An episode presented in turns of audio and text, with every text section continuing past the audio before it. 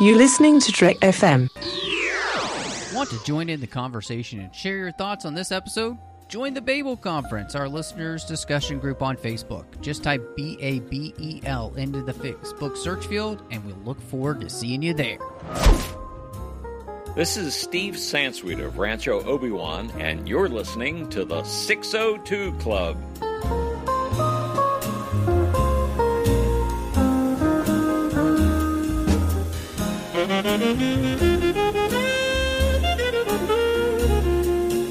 Welcome to Trek FM's local watering hole. I am just one of your hosts here, Matthew Rushing, and this week I, Christy, are you there? Can, are you? Hello. I didn't. Yeah. Oh, wait. So I'm sorry. I'm sorry. I, uh, time just seemed to stop for a moment, and I, I, I didn't know if you were there or not, and I didn't know if you were just frozen on Zoom or frozen in time. Yeah, no, I got caught in one of those time freezes and thrown up in the air and lost my wings somewhere. Ugh, man, that's the worst. Humans are the worst, right? Mm-hmm. You got Well- that right, Diggums. oh man well today we're going to talk about uh, something that has come out that's new uh, it was supposed to come out in theaters and then of course it passed its release date and disney decided to put it on its streaming service disney Plus. plus and so we're going to talk about artemis fowl tonight and so uh, I am excited though. Uh, it was kind of nice just to watch something that I've never seen before. Yeah, been- same here. yeah, it's been a while since we've done that. So, uh, well, before we dive into uh, talking about the movie, of course, people can find us wherever you get your podcasts. And if you're over on Apple Podcasts, uh, please do give us a star rating and review. Help people find the show. Uh, it's definitely. Uh, the, the best way to help out a podcast is give them a, a review or share us on social media. You can find us at Trek FM or on Facebook at facebook.com slash Trek FM. You can also find us online at Trek FM, where we have a contact section, and you can send uh, any uh, thoughts to Christy and I that way. If you'd like to give us, shoot us an email, uh, and especially in this time when movies, you know, keep getting pushed back and stuff. Maybe there's something you'd like to have us talk about. So, you know, we'd love to hear from you and, and see what uh, is, uh, you know, what are the things that you're watching? What are the things that maybe we haven't ever talked about on the show? Uh, so that would be really fun. Um, so, Christy, I was really interested in this because before today, as of the recording, I had never read the book series, and I only knew about Artemis Fowl because I I worked at a Barnes and Noble. I ran the kids department. I was very familiar with Arm, uh, Artemis Fowl books because you know uh, they were were very popular. I think they've sold like over nine million copies. You know, so it's a very popular series for kids. And so uh, I just wondered it, what your familiarity, if you had ever read the books at all, um, and if you, like when this was coming out, this is something that uh, you were excited about at all. That's the weird thing. I actually didn't hear anything about the series um, and whatnot until I actually saw that the film was coming out on Disney Plus. So I don't know how I didn't hear about it because I used to visit Barnes and Noble all the time, actually. But uh, yeah, I missed it somehow. So I saw it come up on Disney Plus and thought, huh, that seems interesting. And I read the premise um, and actually sat down and watched it. So, uh, you know, I have not read the books, and this is my first time seeing the story at all. Yeah, that's yeah, that's really interesting. You know, and I think you know sometimes you know you kind of get into a group and you you, you just feel like everybody knows something. You know, so I just assumed that everybody kind of knew the story, or not the story, but just the, about the book series itself. Um, but you know, I it's one of those things where you know unless you were you probably grew up in a certain generation you know um you it, it, it's just a book series that you might have missed because it might not have been as popular at the time you know when you're a kid. So um and and then too um you know i mean it, this was easy to miss. Uh, the the trailers were playing in theaters a little bit the last time i went to the theater which i think the last time that happened might have been onward. And so I think Yeah. I saw the Artemis Fowl trailer then, but um, you know, and then of course this whole pandemic thing happens, and and and they uh, you know, they decide to just put it on on Disney Plus. Uh, and and in fact, you know, what's interesting I thought was they didn't even go with the direct to home video basically route of you know you could pay like maybe nineteen dollars. You know what they do with some of the movies like that. I was kind of surprised that they didn't even do that. Yeah, I actually was as well because I just thought immediately you have a budget to keep up. So how are you going to make your money back on that and turn any kind of profit if you're not doing something like that? If, you know, since you can't do a theater release, but here we are. Yeah, I wonder if, you know, the thought process was that is it helps with subscriptions for Disney Plus, right? You know, um, we put, you know, we continue to put new content on there, especially as we're going through this pandemic and pe- more and more people continue to subscribe. So I, I'm wondering if that was their thought. Um, so they can make some of the money back that way, and I'm sure you know they'll they'll put it on you know home video release in the sense of like you could buy it on Blu-ray or 4K and whatnot, and when when they do. But um, yeah, we I you know I think some of the answers might come as we just talk about through the movie is maybe why they didn't go that direction because um, I do think there are some clues that I get through watching the movie as to why they might not have have gone that route. Um, but it's it's really interesting because this movie itself had a really long development.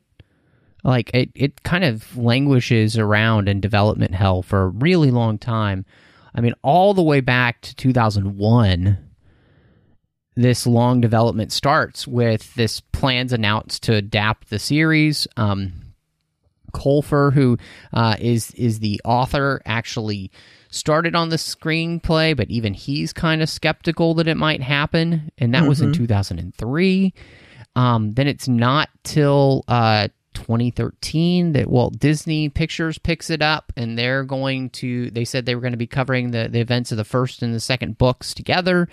Um, and then it's not really till 2015 where Kenneth Branagh is actually hired to direct this, and then that's in conjunction with uh, you know the the Weinstein Company, and of course that goes pretty badly in the sense that once the film is going to be released, you know. Disney terminates its production with them because of everything that happens with Harvey Weinstein, and also like this movie has just had a really hard time getting to the theater in the first place and it never gets there like its development never allows it to actually get into the theater Which, I mean, I'm sure, as you know, if any history of screenplays in general, there are so many that just end up either in development hell like this or just never even get to development. So, I mean, it's lucky it got as far as it did. But I do think it's kind of sad that it goes this route with the success that the books saw. yeah and that's that's really interesting and and you know um since you haven't read the books and I've only read the first one I mean I can say that there is a significant change in like the tone of the story and the type of story they tell um, you know the, the um, and and the author himself has said that he supports the changes from the source material but i you know having read the first book and watched the movie I th- I- I understand why I've seen I did some like you know reading and, and stuff of you know what fans have thought of this. And most of them are very unhappy with the the way in which the storyline has been changed.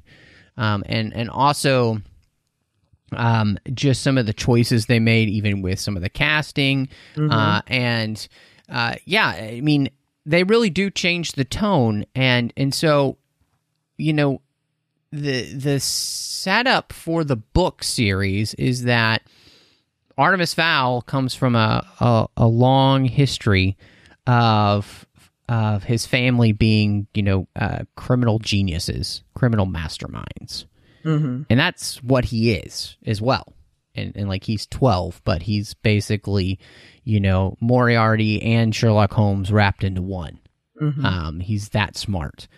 Uh, and so, you know, the movie itself really it plays this much more. And I would say this: I can understand why people who read the book series are kind of upset because like a lot of things that Disney did has done, is it really Disneyified the story, where it it makes things much more um, it makes things less morally ambiguous because in the book he's pretty morally ambiguous as a character. Artemis fowl this 12 year old Mm-hmm.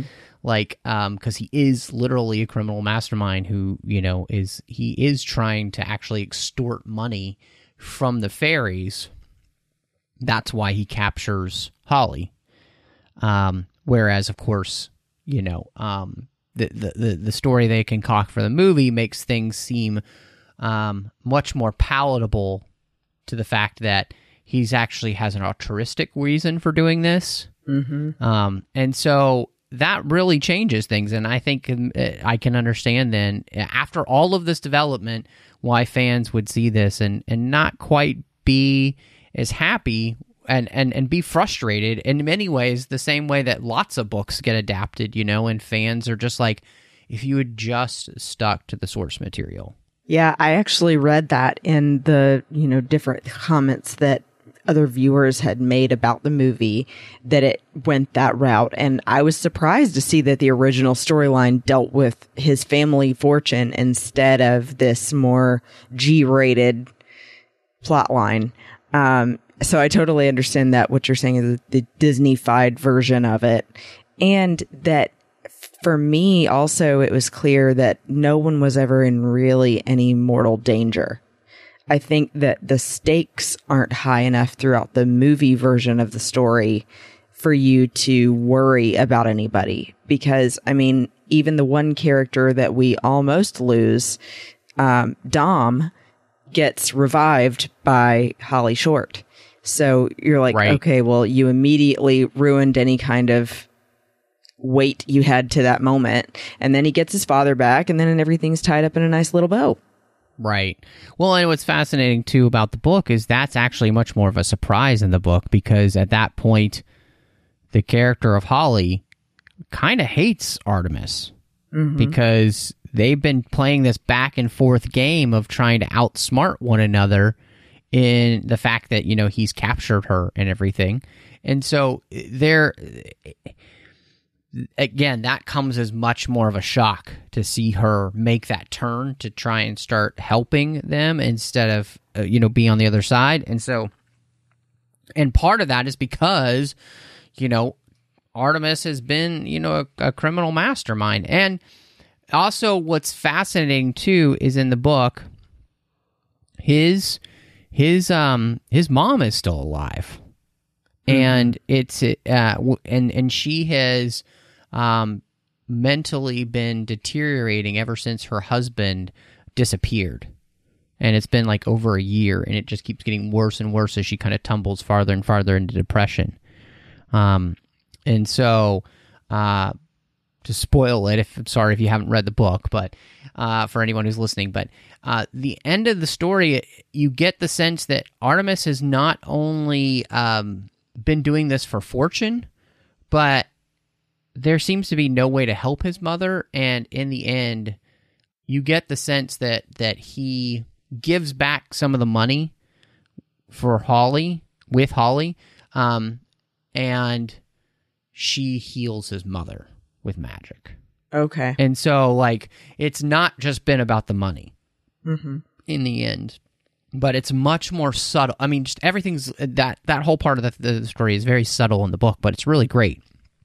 So again, completely un- can understand why you know people would be disappointed, and I, after reading the book, I, I I can't help but feel that myself. Is that I do think Disney missteps with the movie by not allowing the source material to just speak for itself because this this the storyline too is actually perfectly made to make a series of movies in. It's very episodic except except that it's also going to, you know, connect and um you know, in many ways it kind of feels like a, a James Bond type of thing with kids and so that's always fun. So yeah, it's Right. it's just fascinating to me um that they make that choice. And so um now one of the things that you know, just watching the movie, and and from this point on, we'll we'll just be talking specifically about the movie um, and what it gives us. But I always enjoy stories where fairy tales are true,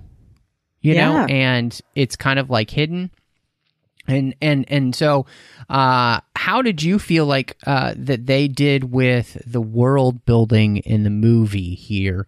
Um, as uh, you know, especially since you're not familiar with the book at all, and I wasn't when I was watching the movie either. So I'm I was going in completely blind.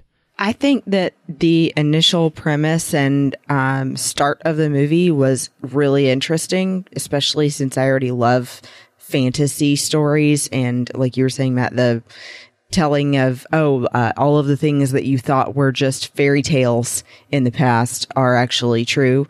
I like that idea. I was already hooked in to watch it because of that. But I feel like they kind of falter a little bit with pulling off how they get there um, because it starts out as feeling like it's this family story and it's going to be maybe kind of a men in black almost situation but with a kid or a heist or something. And then suddenly we're underground and seeing all of the fairy world and they tell you why it should make sense but it's all um in the dialogue. It's not as much showing you the literal connections of why they're so interconnected, I guess is what I'm trying to say. Yeah, no, I think that's that's I, I I think the movie does a decent job at the beginning, like you're saying. Like I, I feel like that's uh, I I it, it did a pretty decent job of pulling me in, you know, with having uh you know uh Josh Gad's character, you know, kind of uh, set out the story for us. You know, Diggum's, you know, giving giving the story to you. Um, I thought that was kind of fun. Um, you know, and I think uh, one of the things that that I noticed throughout the movie is that it just all seems to go by really quickly. This is a movie that's only an hour and a half, and so I think one of the things that I realized about the movie is that I felt like we needed another 30 minutes of the movie so you could really help expand and explain a lot of the things that we're seeing. You know, I, I think you know they they kind of rush past so much stuff um where I'm not, you know, if I'm just being dumped into this world and I have not read the book, you know, I don't know what the the, the these police officers are really Right. that much other than my understanding of like just the general idea of police in my mind. Um the, the, the connections of that with the, the fairy world, with the world above, you know, of the human world, and all of that. And um, yeah, I feel like you know that the world building itself, you know, when you're you're throwing somebody into a new story and a new world with all of its own rules, you need to be able to spend more time to set that up Yes. and it to allow people to feel comfortable.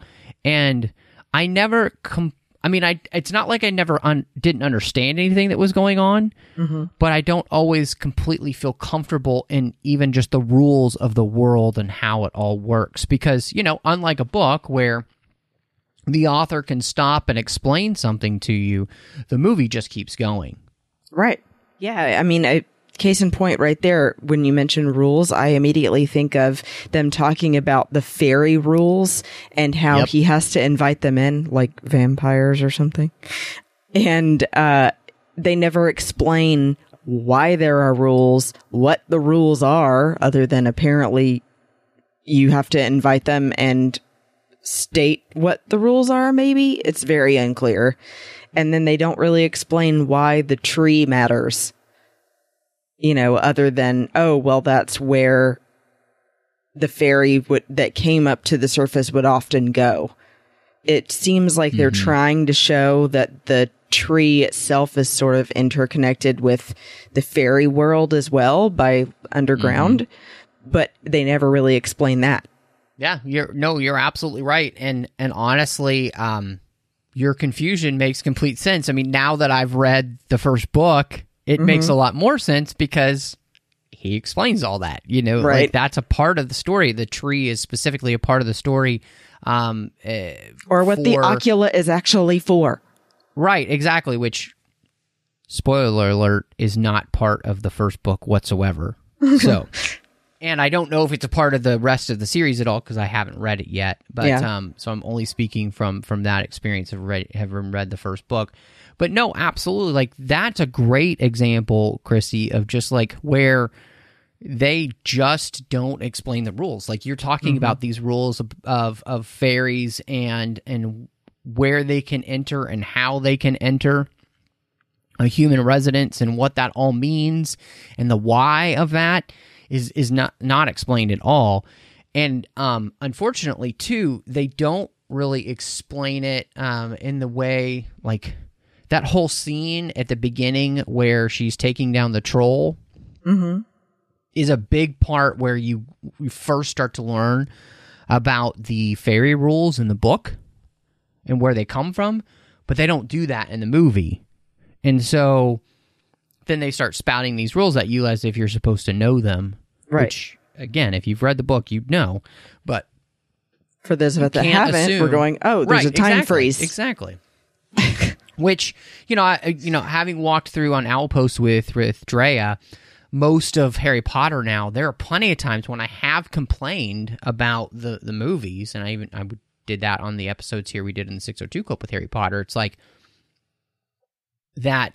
There are many times the movies took for granted that everybody watching them had read the book, mm-hmm. and it's like that doesn't really make sense as a movie Yeah. if you haven't read the story you know um and i think this is one of the places where uh i came into it not having read the source material. I don't have really a connection with the source material. And so for the world building especially when you're throwing in this mythology and and using all those things it's like you really need to set what your rules of of your version of mythology are. And again, Colfer in his books really does a great job of, of, of explaining a lot of that. But the movie, it almost felt like the movie needed like maybe a prologue too to help Yeah. with the world building. You know? Like almost mm-hmm. Lord of the Rings style prologue. Just to help us be introduced to the world. Yeah, well, and it makes you care more than when they do introduce the rules because you're even thinking to yourself, okay, well, if the fairies do enter the home without being invited or they do kill him to then get in, what happens to them?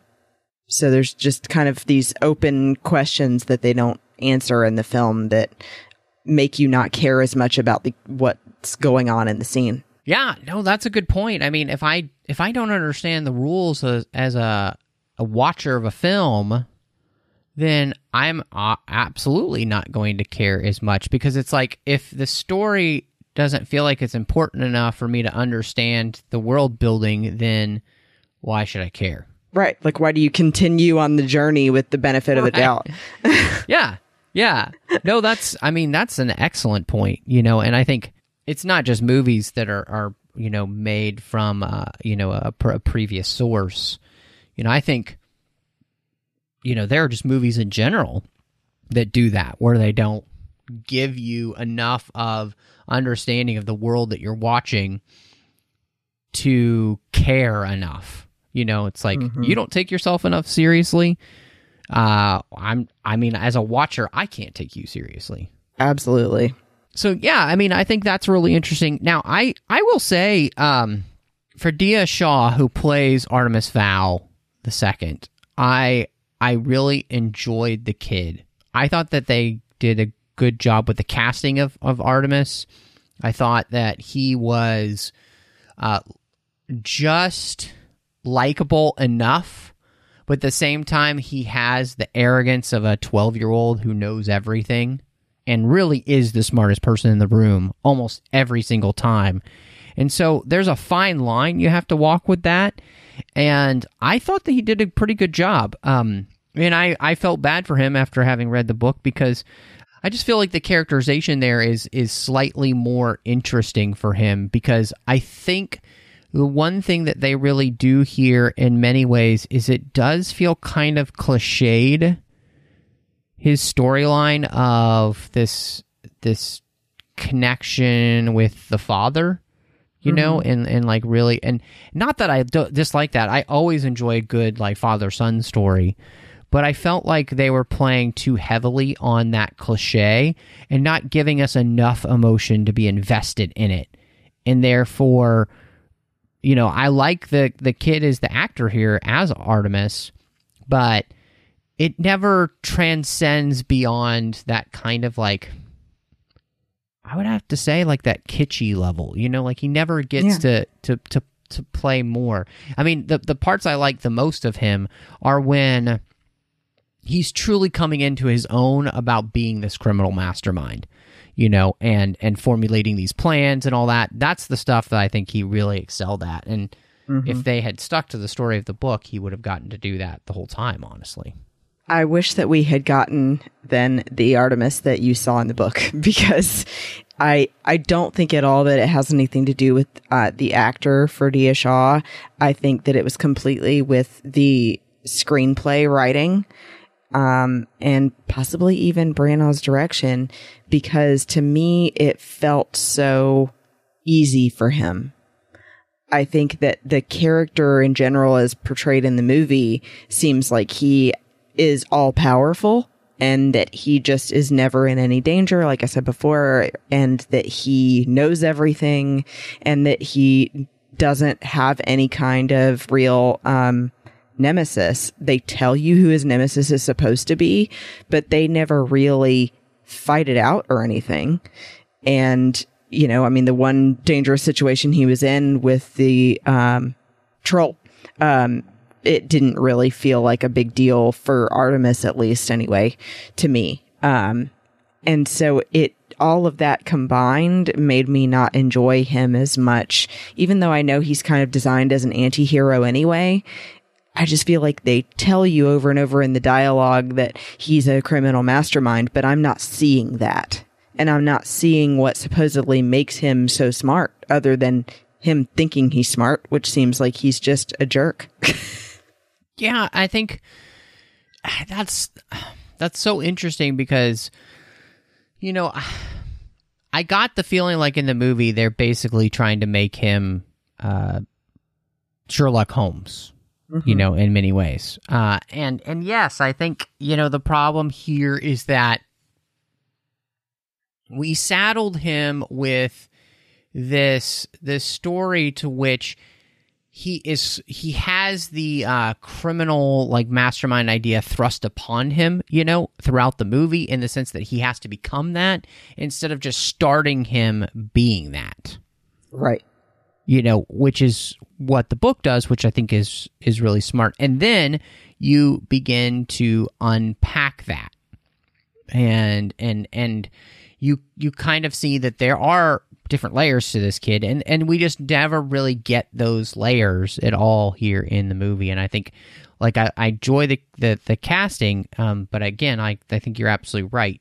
It's just we don't uh, we also are are flying through the movie and so we don't really get to stop and spend time with any of the characters enough to truly feel like we're we're we're getting a moment with them you know that really matters. It's like we we it just keeps hopping and and we just don't get that chance you know so Yeah.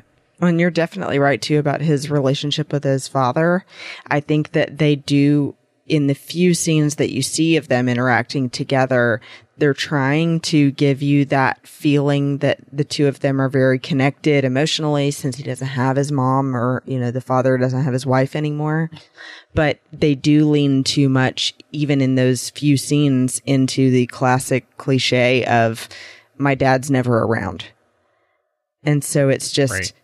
Kid is annoyed with his dad and dad feels guilty but feels like he can't change his ways because he has a responsibility and that's all you get. And so that also kind of makes you feel sad that you're not getting more. Yeah, yeah.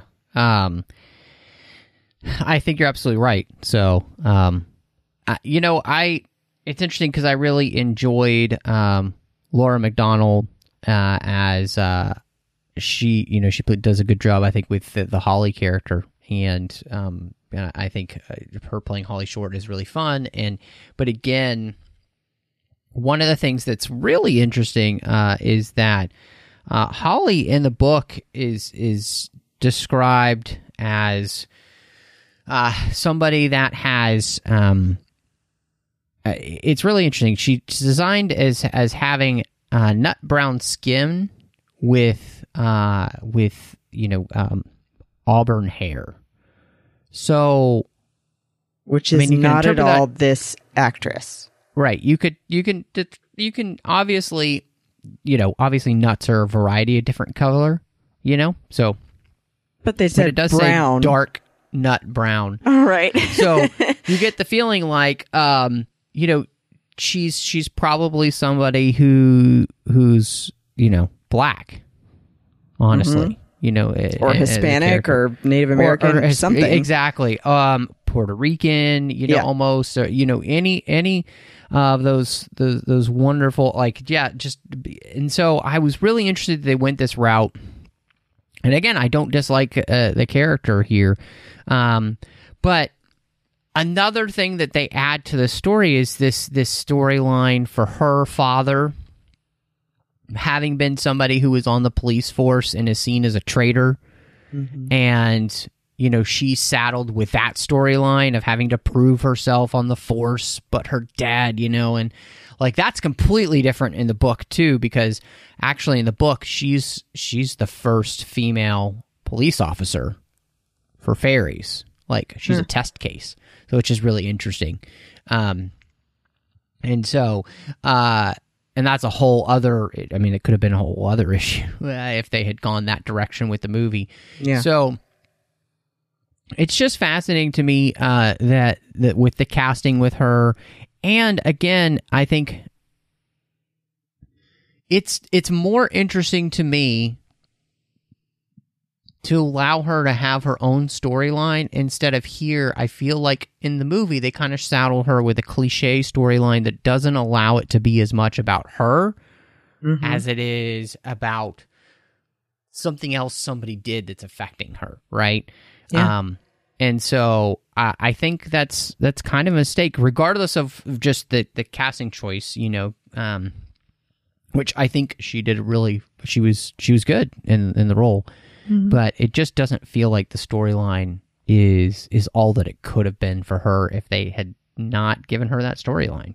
Right. Like it's just about everyone else around her and not truly her in control of her own destiny kind of situation. It's just trying to clear her father's name and get the Oculus back. So, yeah, I, I agree. I wish she had gotten more.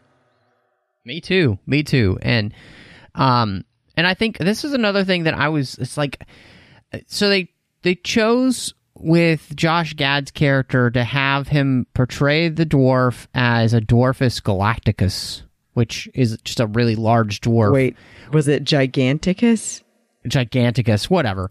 Uh Galacticus, gi- Giganticus. He's a galactic you know. dwarf. yeah, he's a galactic dwarf. Um, my bad. Uh, it's okay. but so that's again, that's not something that's a part of the book at all. He's just a Oh, normal really? dwarf. Yeah, he's he's larger than a normal sized dwarf. Um, and and uh, honestly, that part just kind of annoyed me in the movie. And um, otherwise, you know, his character was okay, but everything else about him is is normal in the book in the sense of like that dwarves can can do that thing where they can unhinge their jaw and they can but just the whole uh all of that was just reading it is one thing but actually seeing that happen was just really creepy and disturbing on all levels Well, so and before we even get to that part, I was going to ask if you noticed he changed his voice. yeah that he lowered the register of his voice so that he had that kind of that mm-hmm. really husky like sound which i thought worked much better i'm glad he did i think it, Oh. it helped with the to me i thought it would helped with the characterization because i wouldn't have bought it as much if he was just like basically olaf Right. And like I recognize why he did it, but I think that if they wanted it to go that route, maybe they should have just made a different casting choice. Sorry, I love Josh Gad, but it sounded too unnatural to me. Like I could hmm. tell all the time that it would be like me coming in and going, Yeah, I'm Mulch Diggums. So you didn't like his basically Batman voice. No. Where's the trigger? Where Right. is it? Holly. I can see what you're saying. I can see what you're saying, and, and and honestly, you know, they there's a lot of people they could have chosen to play this role. Christian And, Bale. uh, I'm just kidding. but yeah, I just I agree with you. Um, I just uh, y- I don't know the the character's fine, and and they make a much bigger deal of him again in the movie than they than he is in the book, mm-hmm. and so again I keep referring to that, but it's hard not to because I, I wanted to have some context. But even as the movie, like his character because they they enter they start the movie with him telling the story right Mm-hmm. um, and make him so kind of key to this i think they overemphasize his character to the point where it's like he doesn't really ever um, pay off in the way that you would want him to to have that big of a role like Yeah. there's a reason in the book he has a smaller role and i don't think here in the movie it really legitimizes and the only reason it is is because they cast josh gad that's Yeah. why he has a bigger role not because of the story No, I, I agree. I think it's because they liked his performance in Beauty and the Beast and in Frozen and Frozen 2 that they wanted him to be a big part of another Disney movie and that that's why he his character had so much of a role in this film, but I think that it could have been left to another character to be the narrator and then had him appear as his token role later when they needed him instead of having him be like like he was going to be this huge piece of the story and he's not actually that integral to moving the plot. Yeah, he's not. Um, which is also the same thing that I kind of felt about uh, the character of Juliet, the little, little girl, when they're like, "We Yeah. who to help a twelve year old other than a twelve year old?" But she never pays off in the story. Like they She's never really supposed do to protect him and she doesn't fight. Yeah. Um, and I, I, it's it's just one of those things in the movie. Like they introduce her as a character for a specific reason, and then they never pay her off as a character. So they almost would have been better not having introduced her at all. Yeah. And I know why they do because she is actually an important character in the the book that you would want to make sure is introduced but they never be, again and, and part of this is because of the the, um, allotted time of the movie there just isn't enough time to spend with her and her character at all Mm-hmm. And I didn't see any reason why they would have kept it this short either. yeah i don't know i don't know Editing. Hmm. But yeah, it. I think they introduce her as she knows all these different martial arts things and she's here to protect Artemis. And then she literally does nothing other than stand in the background and scream. mm-hmm yeah So yeah, it would have been Pretty better much. to just leave her out of the movie if you were going to do her like that. Well, and and the guy who plays her uncle Dom, the uh, the butler, uh, I, I I love him because he's you know he was in Game of Thrones. You know he's the the quote unquote richest man in Qarth, um, and so that was fun to see him in something else. But I thought it was interesting. Again, they in the book, um, he he's described as being Eurasian, so very interesting choice to m- make him black in this, which Mhm. I don't necessarily have a problem with. Um, but it could also be seen as like, you know, having a manservant be black. I mean, that could be a problem. Um, yeah. Oh, that's absolutely one of the criticisms I saw of the movie. A Yeah. lot of people felt that Um, way. exactly. Now, I think you know if the actor himself has no problem playing the role, you know, um, that's fine to me. So, I mean, every actor has the choice to whether they want to play a role or not. So, um, th- I don't have an issue with that if they don't have an issue with that. Um, and I thought he was fun in the role. I like him as an actor, uh, and and I thought he was enjoyable uh, as the character. So, um, I love when they were listing all the uh, the uh, things he's done to keep himself in shape and whatnot, and then they list like his being at the Gold's Gym in like 84 or something, and that's like that's funny. Um, but yeah, I, I you know,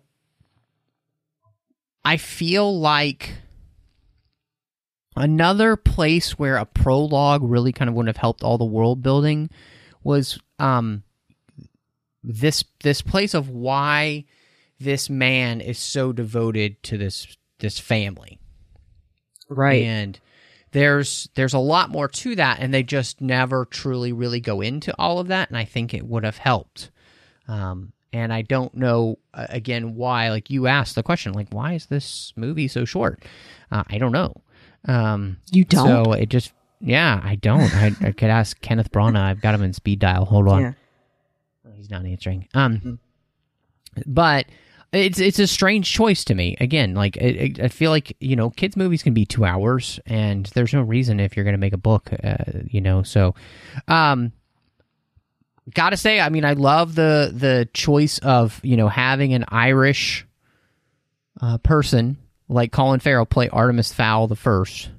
You know, I think he's perfect casting for that. You know, and it's just fascinating to me that they because I know the second book has more to do with the search for his father.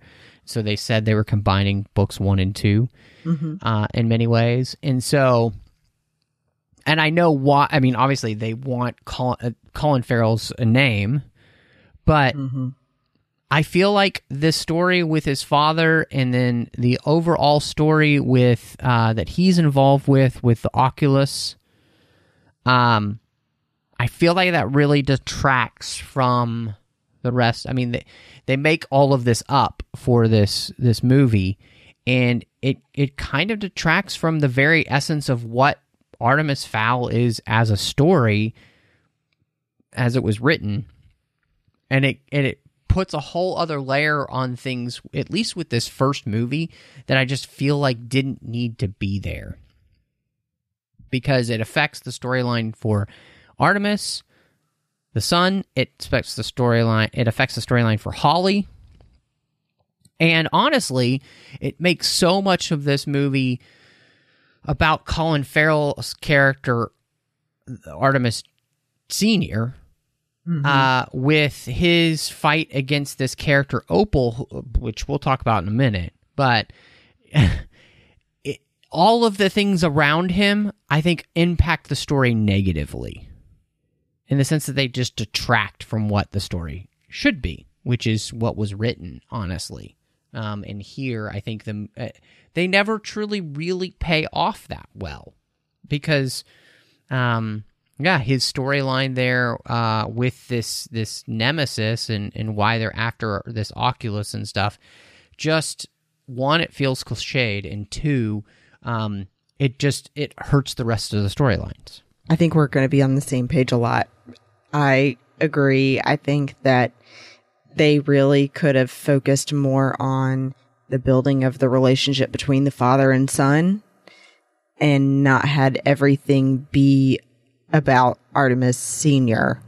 because it does feel like it's just him stepping into his father's shoes all the time and that it's not really the Artemis Jr.'s story that it becomes all about, well, you know, your father did this, your father did that, blah, blah, blah, blah, blah. And, uh, you know, it, he's just kind of a pawn to further do the things that his father was doing. And so, yeah, it's just a little, once again, cliche. Absolutely, and I think um, you know, part of what you're saying is like there isn't the buildup either, right?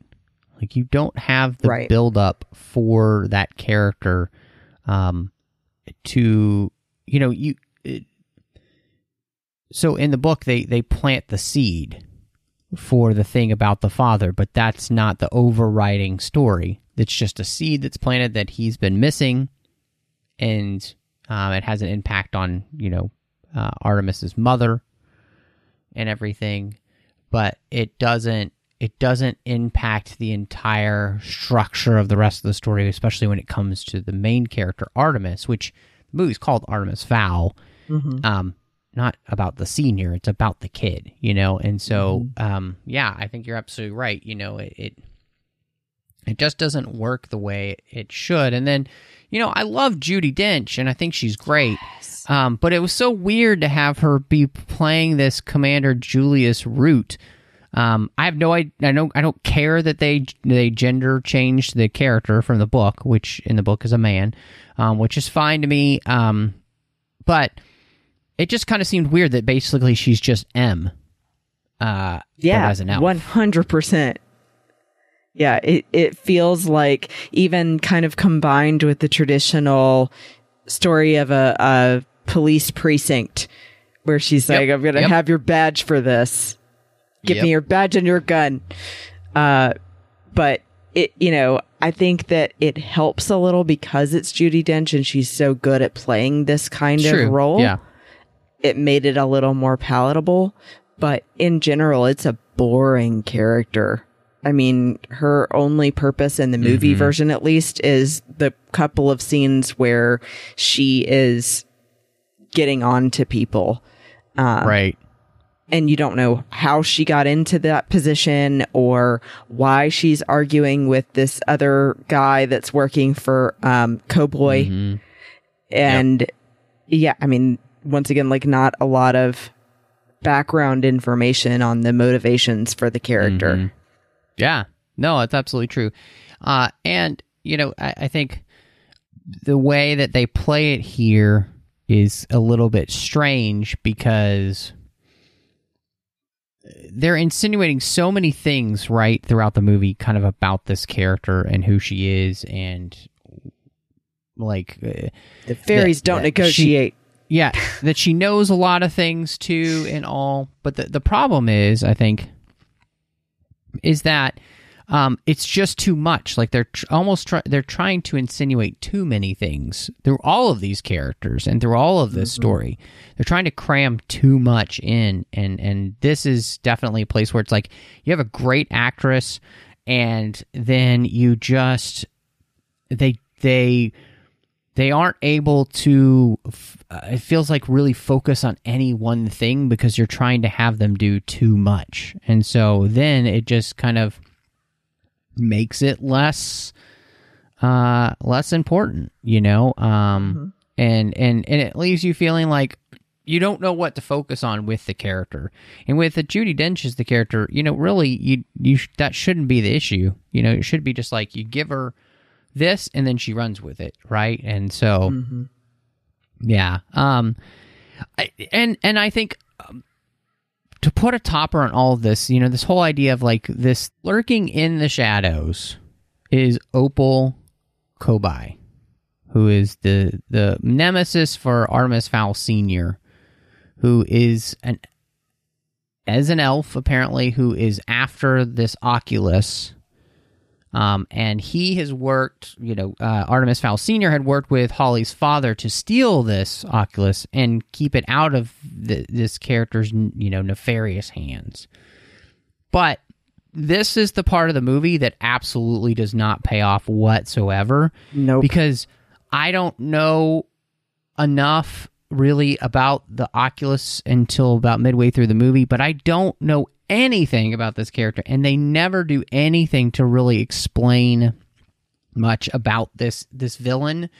Uh, and so, uh, uh, and the fact that sh- that they're the ones that are holding um, his father and everything, I know they're trying to connect that but it, it really just doesn't work and it feels like a, a what what it feels like is that they kind of like at the end of the movie they almost place these scenes later. Like in like it- post. yeah. Mm-hmm. We'll fix it like in it post. does yeah. Yeah. So because it just doesn't really feel connected with the rest of the story and this is a place where as i was talking about because you added in colin farrell as the father and you had this whole storyline that was really connected to him and like that whole thing opal is a connection with that that completely drags away from the rest of what's going on um, and the why of the story. Um, it just becomes really muddy and messy in that sense. So um, yeah i think it's a real misfire on that part right there Exactly. I actually, this was my biggest complaint of the whole movie because you have to have stakes to make the plot mm-hmm. interesting and make you care and worry about your characters and your hero, especially. And you don't feel that here. And it's mostly because of the writing of Opal. And in the movie, I've never noticed them even mentioning that the villain had a name. I read Right. about it after. and they don't explain where this lair is supposedly that she's keeping the father or why she's got other people locked up in there. They briefly have in her dialogue her state her reasons for doing everything, but there's no other information given on her upbringing, why she's so angry and wants fairy kind to rule the earth instead of humans. Right. So you once again don't really care and feel like she's no threat at all or even has any sympathizers. It seems like it's just her going to do all this on her own. Yeah. No, absolutely. Well, and and uh, so that whole idea of like like because there's a there's a slightly interesting theme here because the, this Oculus has this power um, that is is a massive amount of power and it, it should only be used by the wisest of elves and um, it's super dangerous and it's it's meant to be the, basically something that's life giving and instead of something that's be used selfishly. And you can tell you know this character wants it for selfish purposes and selfish reasons. And so all that's good, but there's just so little development of this storyline in a way that makes much sense, other than absolute clichédom. Like it's just like um, I think there that's that's just not good. Um, and and again, this part feels like we added this into the movie later, and it really muddied the waters. You know, like um, I think it would have just been so much better if they had um, excised this part of the story and, and, and found a different way to write the story. You know, um, found a different way to bring this all together. And I think they could have um, by sticking closer, honestly, to the source material. Um, but even with that, I mean, there are ways, I believe, you know, to um, have written this part better. And if you wanted this character to be in the film, the best thing to have done would have been to, as we mentioned earlier, you just, you, if you added 30 more minutes to this movie, you could have adequately worked in this storyline in a way that made much more sense to the rest of the film. You know, you, you absolutely could have done that. Um, you just hamstrung yourself by uh, not allowing us to really spend time with these the, these characters and the plot points, and and that's the most important thing, right? It's like character. You know, we we Yes. we need to be able to feel the characters um, and what their story is and get invested with them and then you can really start developing plot right um, but you want plot to be driven by characters and here plot is driven by plot Right. This needs to happen, so we're going to insert it whether it makes sense or not. yeah. Yeah pretty much. Um you know i do have to say one of the things christy that i, I really though uh, enjoyed about the movie i'm not always the biggest fan of patrick doyle as a um, composer. He's not my favorite but i felt like his use of the um, the irish uh, violin sounds for this um, and and he created I thought a really beautiful theme. So I really enjoyed that about the movie. Um, you know, and it and it it was enjoyable enough for me to like you know i've enjoyed listening to it over the last few days um, and and really liking it. Um, and you know it, it created especially at the very end you know they they kind of um, play the theme over them you know leaving all together. And it's really beautiful and it kind of creates a theme that would be perfect for uh, you know a series of movies. Um, i don't know if that'll happen but you know the music here at least i felt like was good The music I cannot fault at all. It was really good. I actually reminded me the theme, especially at the end, um, kind of reminded me of the ending scene of the first Jurassic Park movie and using the theme there. Maybe that was an inspiration. Yeah, that's a good thought. But yeah, it just felt really natural and emotional in the places where it should, and especially there made you hopeful. And it, it kind of made me wish that they had done some things better in the rest of the movie to make me interested in seeing another one. But yeah, the, the music great was point. great. That's a great point, and I, I think you're absolutely right. There are parts where the music helps you feel the feelings you're supposed to be feeling. Um, and if if the the writing had been better, uh, you truly would have been feeling that because everything would have been working in concert together. Um, and the music was doing its job, but the rest of the writing wasn't. And so, yeah, yeah, that's. I mean, Well, and I wondered too if part of the issue with the writing, and maybe I'm wrong, but I noticed that uh, the two writers had worked on theater, but not as much on film. So I'm wondering if they were writing more with the playwright mindset than film. That's a it's a good pull. I don't know. I mean, I I I had not researched the writers in that way, but I, it possibly could be. Um, and uh, I think, you know, I think it what what kind of shows is that, um, you know, when you're to me when you're adapting something from a book, the, you know, um, one of the things I remember when uh, with the Lord of the Rings series, you know, as they were adapting that, you know, they said the closer we got to Tolkien, the better. Mm-hmm. You know, uh, when they had a question, they would go back to Tolkien, and so many times they just realized, no, we, we just need to do it like he did because he knew what he was doing, right? And I think, you know, the author here really knew what he was doing with the story he created. Obviously, it's his story.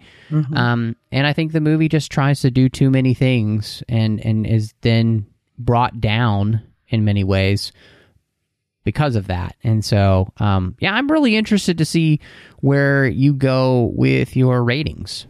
Do we want to do out of five or out of 10? Well, let's do out of five. I think we usually have been doing out of five now. So it, I will say I, I'm going to give it some credit where credit is due with the things we mentioned, like the, the music and the beginning premise that it came from with the source material. I was really excited for.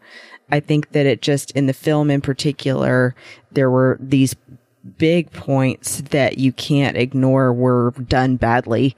And I have to add also with the CG, the special effects and everything sometimes looked pretty bad, especially for Yeah. coming out in 2020. You're like, come on. So I, I don't know if that was a budget thing or what, but it was bad.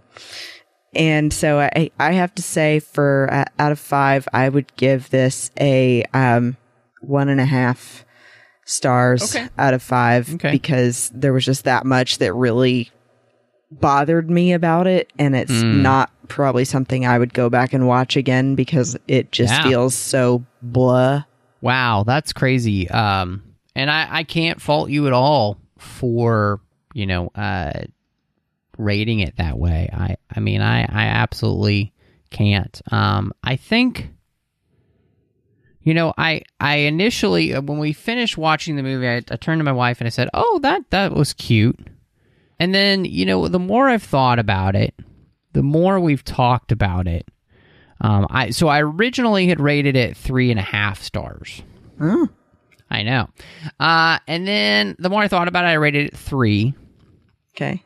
And after this conversation, I'm going to give it a two and a half because I think it's a completely mixed bag. Um, and part of that is that I think the idea for this is fun. I think the casting, for the most part, I, you know, i if you've given them more to work with, I think it would have been great. Um, I think um, all the things we talked about, we, where we thought as we were criticizing, we were finding some ways to make it better, mainly just by making the movie longer, mm-hmm. so you could allow this this plot to breathe uh, and give us more time with the characters. And I think if you do that, you it could have been good. Um, you know, but yeah, this is really half like a good movie. Like it has some of the foundations to be good, but it just never can get anywhere. Um, and I think you rightly called out, and I, I was disappointed too. I did feel like they had basically I don't know if they cut the budget for the the CGI effects, um, but you really do want the effects in in this kind of movie to work. And sometimes they were kind of cool, uh, and then sometimes they just looked really cartoony. And you know, uh, if you're going to create, trying to, are you trying to create a believable world for these characters to exist in? You don't want it to feel like a cartoon, unless you're just making a cartoon. Right. So honestly, I think uh, this might have made a good like PG rated cartoon based off the actual book in the sense of going with that story. So Right. yeah, um, it yeah. It, I mean, hey, you know what? I watched it on Disney Plus, which I already pay for, and so it was uh, a decently entertaining hour and a half. But the more I've thought about the movie, the less that I have liked it. Um, and then it didn't help that I read the book. So, um, Christy, uh, I think it's time though before we get out of here to give everybody some recommendations. Sure. I actually, um, it's interesting. I got pulled back into some anime recently, and it's funny because I'm not usually an anime fan at all. But, um, I've heard over and over from a bunch of friends about one in particular, and it's called Attack on Titan. I don't know if you've heard of it. Yeah. Um, but actually, I think our friend Aaron Goins watches it. But it, um, I believe it's on Amazon Prime, maybe. I'm not sure where we were watching it, but um, my husband got me to check it out, and the animation is incredible. It's been actually in some exhibitions, even a friend of mine got to see in Japan. Oh Um, wow. yeah. But it, it mainly the story focuses on this kid and his sibling who are going through the end of the world, but it's like their village always had a protective wall around it eh, to protect them from this evil that they didn't know exactly what it was. But like their parents knew, they just were trying to protect them by not giving them all the information. And then they find out because everything starts up again. It's basically these giants that eat people. And thankfully, because it's animation, it's not as horrible as maybe it could have been, but it's still pretty, I would say, you know, on the like violent end. But I think that the cool thing about it is, although it's this post apocalyptic thing with monsters, it is focusing on how the people are dealing with the issue, sort of like the same way that Walking Dead was designed. The story is not about the zombies, it's actually about the people and endurance and resilience through insurmountable odds, seemingly.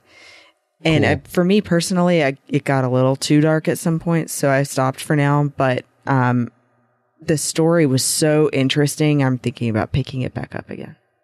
Nice. Yeah, that's cool.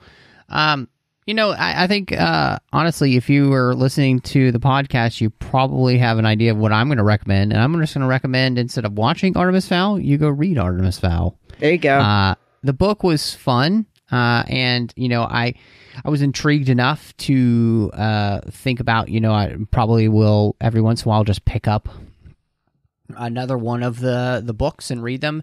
It's really quick. Obviously, I mean, it's it's um it's a kid's book. Um, so uh, it and it probably took me two and a half hours to read. oh wow, so- yeah, that's not bad. Um, yeah, it's not. It's like 160 pages, you know. So, but uh, yeah, it was. I I enjoyed the book, and and so um, I would highly encourage anybody to check it out because it was a lot of fun. So, uh, but Christy, if anybody wants to catch up with you there online, where can everybody find you? You can find me on Twitter, Instagram, and TikTok at Bespin Bell. And then I do a couple of other shows aside from 602 Club. I'm also on Sabers and Spells with my friend Teresa, talking about Star Wars, Harry Potter, Stranger Things, all kinds of cool stuff. And then I do a show called Planet Leia on the Fantatrax Network once a month with five other women from around the world talking about Star Wars. So I hope you'll check those out. Awesome. Uh, you can find me on uh, Twitter, Instagram, Letterbox, Vero under the name Matt Rushing 02. Uh, I'm also uh, here on the network doing The Orb with Chris Jones. When we get a chance, we record and we talk about Star Trek Deep Space Nine. Uh, you can also find me over on the Nerd Party Network doing two shows. One is called Aggressive Negotiations with John Mills, as we're talking about Star Wars every week, which is really fun. So hope you'll check that out. And as I mentioned earlier, I do Owl Post with Drea Kaufman, and every week we are w- walking through uh, one of the chapters of the Harry Potter series. And as I mentioned, we are already uh, almost done with the series now at this point. Even though we've got a ways to go because we are in the Deathly Hallows. So I hope that you will check that out. So, well, thank you everyone so much for joining us. And y'all come back now, you hear?